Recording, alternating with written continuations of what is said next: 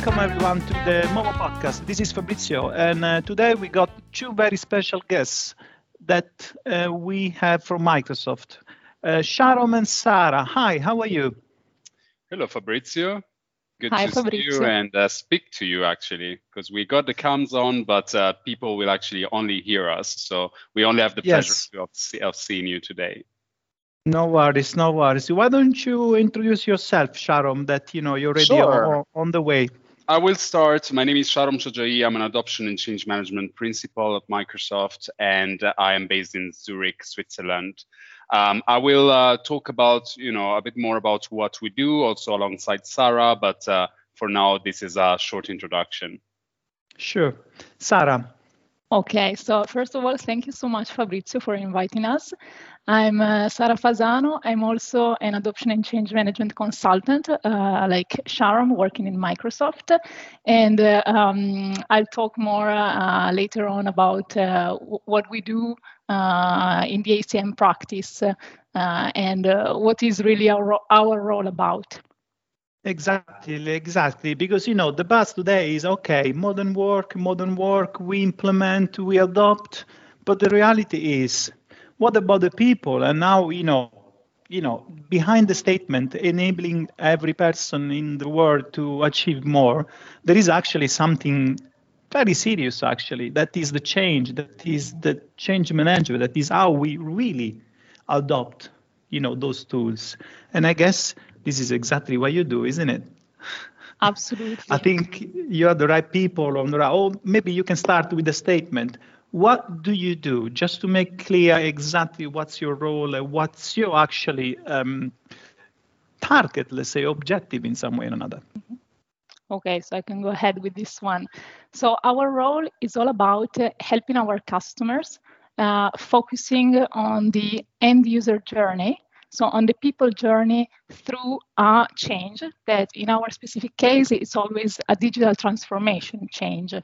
And we really work together with our customers to make sure that this digital transformation is not just seen as an IT upgrade, but it is connected to a broader uh, business strategy and it takes into account the people side of change. So making it uh, a bit more um, broad to uh, really focus on, of, on what the end users will uh, receive and what, what their challenges are, what they will go through to make them uh, kind of at the center and to make that connection with the technology. Exactly, exactly. Because we sometimes forget about that. You know, behind you know the digital transformation, behind behind the adoption of a new team or a new tool. Sorry, you know, there is a human being actually that is going to use and is going through a journey as well. Because you know, this is not about just you know, okay, you know, this is the tool. Yeah, and- and something that I wanted to add on uh, what Sarah said is that uh, the first piece for us is also awareness on the fact that you know when I tell people I work at Microsoft, they expect me to be an IT geek, which I'm not actually. So we still, as Microsoft, we have people that are very much uh, people oriented and business oriented, right? And we are helping customer just as a McKinsey or an Accenture would do consulting wise to get them uh, mm, to ena- enable people thanks to technology but as Sarah was mentioning actually the importance part the important part for us is the culture aspect the culture change that it is enabled from uh, enabled by um, new technologies so that's that's very important for us and it's definitely a message that we want to convey Exactly, exactly. Because I believe what you know we witness in the recent years that you know we definitely are shifting on. This is a tool, and that's it. No, we are literally you know going deeper and deeper in the, the, the mindset of the people. Allow me to say now, I don't want to be that you know we are going like any psychology or sociology works on that, but definitely there is a lots of you know more uh, an empathetic approach in some way or another. So that's that's the key i think the shift that we did you know that in the previous era we might not really were concerning about that You're saying something very interesting, Fa- Fabrizio, because when it comes to psychology, behavioral insight, that's actually one of our inputs when it comes to change management. Uh, Sarah yesterday was actually talking about resistance management to one of our customers, and that's that's definitely tied to the human behaviors and psychology. So it's so important always for us to put ourselves in the shoes of the end user to uh, um, to ensure that we understand what is the experience like for them and how to we, how do we help them to not only uh, avoid any disruptions from the change because that always occurs, but also how to make the most of it. And that's really the benefit of uh, adoption and change management is really accompanying end users through a journey. Um, maybe Sarah, you want to also emphasize a bit the resistance management yes. part. I, I, would like also um, to add on the point of uh, on the point that you said about uh, enabling them to uh, do the most with uh, the transformation that they go through um, and overcoming that kind of initial resistance that sometimes uh, is connected to a lack of uh, awareness in premise of uh, awareness and knowledge i would say. And uh, we would we help them to make the most of it because we really teach them and guide them through uh, the, the potential of the new tools that we focus on, the new ways of working, and really telling them how to most leverage uh, these kind of tools. Because if they're not aware of uh, uh, the potential how to use uh, how to how to use them how to work in a different way they will never really grasp the full value of them. So this is really uh, then the final output i would say enabling these people to realize the full value of the tools and overcome that initial resistance that can be there. Yeah, and to be also very uh, specific, let's say on the methodology, of course, uh, there are different methodologies for change management. We are partnered with ProSci. Uh, so ProSci is the leading change management methodology uh, worldwide. And uh, for us, of course, we, we always take into account the methodology, but also the experience that we have with um, thousands of customers that we had in the in the previous years and and today. Um, one thing that is very important for us is a sponsorship. So that's the first and most important thing to enable uh, the success of any digital transformation is ensuring that uh, we have active and visible sponsorship, but also change network. So champions, people that are on the ground that have proximity to end users and that they can spread the word. Because as you appreciate, if we're talking about an, uh, an organization of uh, uh, multiple hundreds of thousands of people, which is most often the case, we do need to uh, enable champions to be the extension of the central team to promote the new ways of working. And these do not need to be necessarily technical experts, but people that can positively embrace the change and help their peers through this. But then there are all other pillars such as training and communications that are often overseen, let's say, as uh, the main change management uh, uh, pillars. However, for us, it's a bit more broad the the view because uh, training and comms, yes, are important, but you know, without proper sponsorship, change network, measurement capability as well, resistance management, as Sarah was mentioning, as well as rewards and recognition to uh, reward even the extra effort that champions are doing. That's uh, that's hard to achieve what uh, what uh, what we we set in the beginning.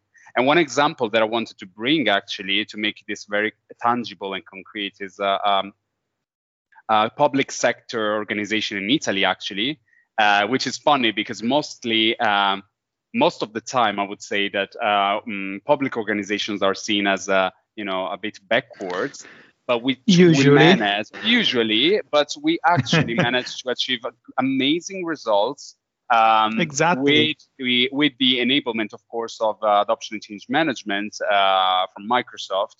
Um, and uh, when i'm saying results uh, we can also put it in figures. I'm talking about within eight months of us being involved and doing all these activities on the pillars that I was mentioning, a decrease of 60% of email volumes. So that infobesity of emails was reduced thanks to the proper adoption of tools such as Teams. Or even economic efficiencies, we understood that 4.5 hours per week on average are saved per user in this organization thanks to the proper adoption that we have uh, uh, conducted of uh, tools like Teams and so on. And that resulted in economic terms on about 8.5 million of dollars per year saved thanks to the adoption and the proper integration, let's say, of these uh, these tools and uh, embed the, embedding these tools in the in the business as usual and in people's lives. So that is the impact we're talking about with ACM. Exactly, exactly. Especially to the fact that you know, first of all, you know, mm, there are these actually numbers that you're saying that you know are definitely there and that you can actually see them after you know uh, let's say a proper adoption of the tool in this case was teams for example.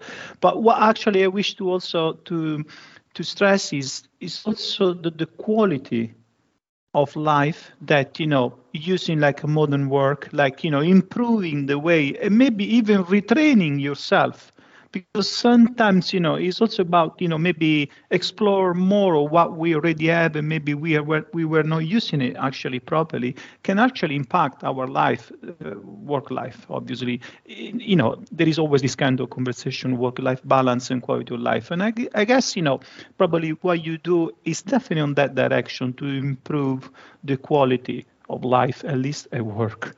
I mean uh, this is my opinion obviously and um, uh, just like, you know, can you just picture, for example, what could be like, you know, a very simple roadmap of your of your one of your program, uh, maybe with with a customer that maybe let's assume is actually adopting Teams. Obviously, this is Teams is one of the most famous actually maybe tool nowadays, but just give us an example of what do you do like in a simple roadmap just to explain maybe you know exactly what will happen for for for your program Absolutely. basically yes so basically we start uh, with our adoption activities very early on in the project. So together with the technical streams uh, assessment activities, we uh, want to get immediately involved with the team with an adoption and change management assessment. So a proper um, series of workshops and documents uh, review that help us really get into uh, the um, uh, reality of the customers we're working with. So we we kind of build that uh, one team um, environment in which we know where they're starting from and we set the basis for everything that will come after. Um, after this initial assessment, uh, we have an idea of how they have handled change uh, previously, uh, what will be the user impacts, in this case for teams, what will change for uh, the, um, the specific end users, if there will be differences across departments, etc. And um, having all of these in mind, we then start to define together with, with the customer an approach that is basically a strategy for all the activities that we will do going forward regarding the change and really sit down together uh, for a day or two to define for each pillars the pillars that sharon was mentioning before around the sponsorship change network uh, communication trainings resistance management. For each of these one we define a detailed plan that goes hand in hand with the, uh, the technical activities and the main technical milestones. So we always take those in mind. We always have some uh, very close uh, tech ACM alignments. And with those, we build these um, strategic action plans. After this phase, we uh, we go uh, hands-on in the implementation. So we, uh, for instance, onboard all our executive sponsors who will be the face of the change, uh, because often uh, it's very important that the vision, the um, uh, the why the change is needed. It's important that it comes from the executives, the sponsors, um, sure. and then we, we create all the other plans, we execute them uh, from communications, etc. And we try to pilot everything in a let's say first way. So this usually goes alongside with the with the tech pilots. And we kind of set the customer up up to success. So once we uh, have created all of these approach and implementation plans we execute them once but they are really scalable so we want to put the customers in a position to then be able to continue the journey even on their own after maybe a first pilot is uh, is complete. And this is really our goal. So to, to give them all what they need. And this is typical the it's usually the typical uh, journey that we have. Yes. Uh, in every project. And if I can ask, how do you measure, you know, um, the improvements that you actually brought with your work, with your, you know, with your um, sure. roadmap or journey that you just mentioned, Sharon? Yeah, that's a very good question, and it, it links back to what I was saying before, right, regarding the uh, outcomes that we achieve with uh, with one exactly. of our customers, but also with other customers, and that's the piece around uh, measurement, which is a, a, key pillar for us in adoption change management, and it's really uh, mm, getting to getting down to identifying the qualitative and quantitative measures to and KPIs effectively to uh, measure success, yes. right? So uh, normally we um, we leverage different uh, data sets from the adoption dashboards that are provided by Microsoft already on you know the number of uh, usage or uh, the number of people using a certain tool to more qualitative uh, um, data uh, sources such as uh, surveys and feedbacks from champions, for example. So normally we put this together and we um, we uh, we collate what is a um, what we call a measurement scorecard. And based on that, we normally also uh, implement dashboards also in partnership with the customer to ensure that we have a, a clear view also at a sponsor level uh, that can be shown effectively and uh, the right uh, conclusions can be made. And there are two uh, key outcomes of this. One, of course, is to celebrate successes and uh, so to celebrate also key outcomes and achievements for the um, achievement of the, the objectives of the, the program. But secondly, also to review ongoingly and period periodically what are the uh, what is the adoption, how is the adoption going, and what are the measures uh, and interventions that we can apply from a change perspective, from a adoption perspective to mitigate those gaps. Okay, and just to close the, because we are going slightly over the timing, but this is good because there is a lot to say. Would you say that this actually your your let's say your work is just once only or can be also some something that can be repeated in the future? Because obviously you know the cloud is always evolving. The tool even though it's called the same is actually evolving very much to be honest with you. So what do you say about this that's a very good question and uh, let me tell you something that change doesn't happen overnight.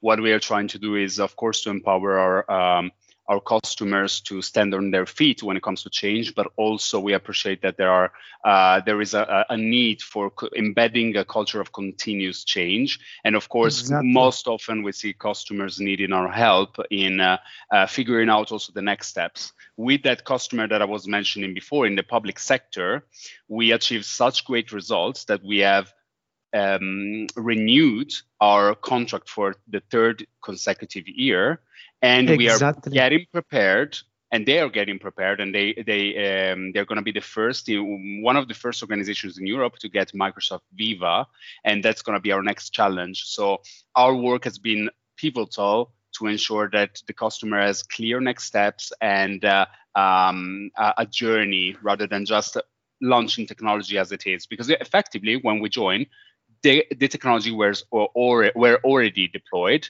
We stepped exactly. in and made that clarity that was needed to take the next steps.